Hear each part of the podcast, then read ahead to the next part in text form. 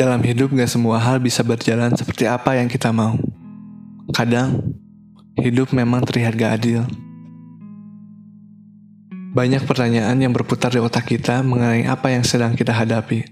Misalnya, mengapa harus aku mendapatkan semua ini? Mengapa kita jadi seperti ini? Bahkan sampai kepada pertanyaan, mengapa orang lain lebih bahagia? Apa itu bahagia? Mengapa aku tidak bisa merasakannya?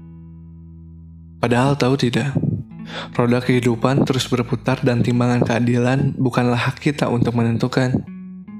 Bagaimanapun juga, manusia memang diciptakan dalam keadaan dan cerita yang berbeda-beda. Semua manusia diciptakan sempurna dengan versi masing-masing. Ketika kamu merasa terpuruk dan merasa hidup ini gak adil, kamu hanya perlu percaya dan meneguhkan hati bahwa pertama, kamu sedang ada dalam sebuah proses di mana kamu akan tumbuh menjadi pribadi yang lebih hebat dan lebih kuat lagi. Kedua, kamu gak sendiri. Kamu bukan satu-satunya orang di dunia ini yang merasakan ketidakadilan atau keterpurukan. Banyak orang di luar sana yang merasakannya juga. Jadi, kamu bukanlah satu-satunya manusia di muka bumi ini yang paling menderita dan terakhir, ingatlah bahwa hal baik akan datang di waktu yang tepat.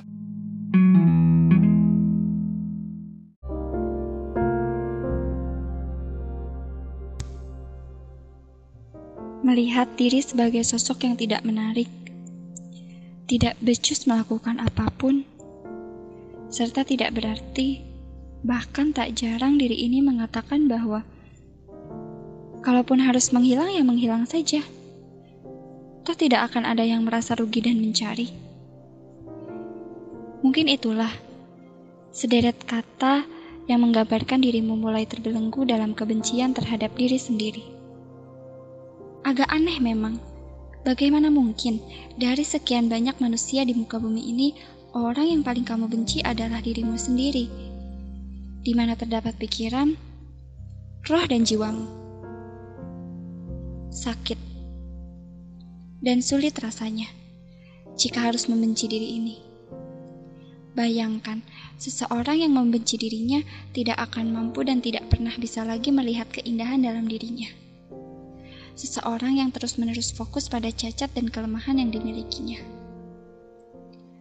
Berbahaya memang, seseorang yang membenci dirinya akan membentuk banyak pikiran negatif yang solusinya hanya menghancurkan dan menghilangkan dirinya dari kehidupan yang dimilikinya.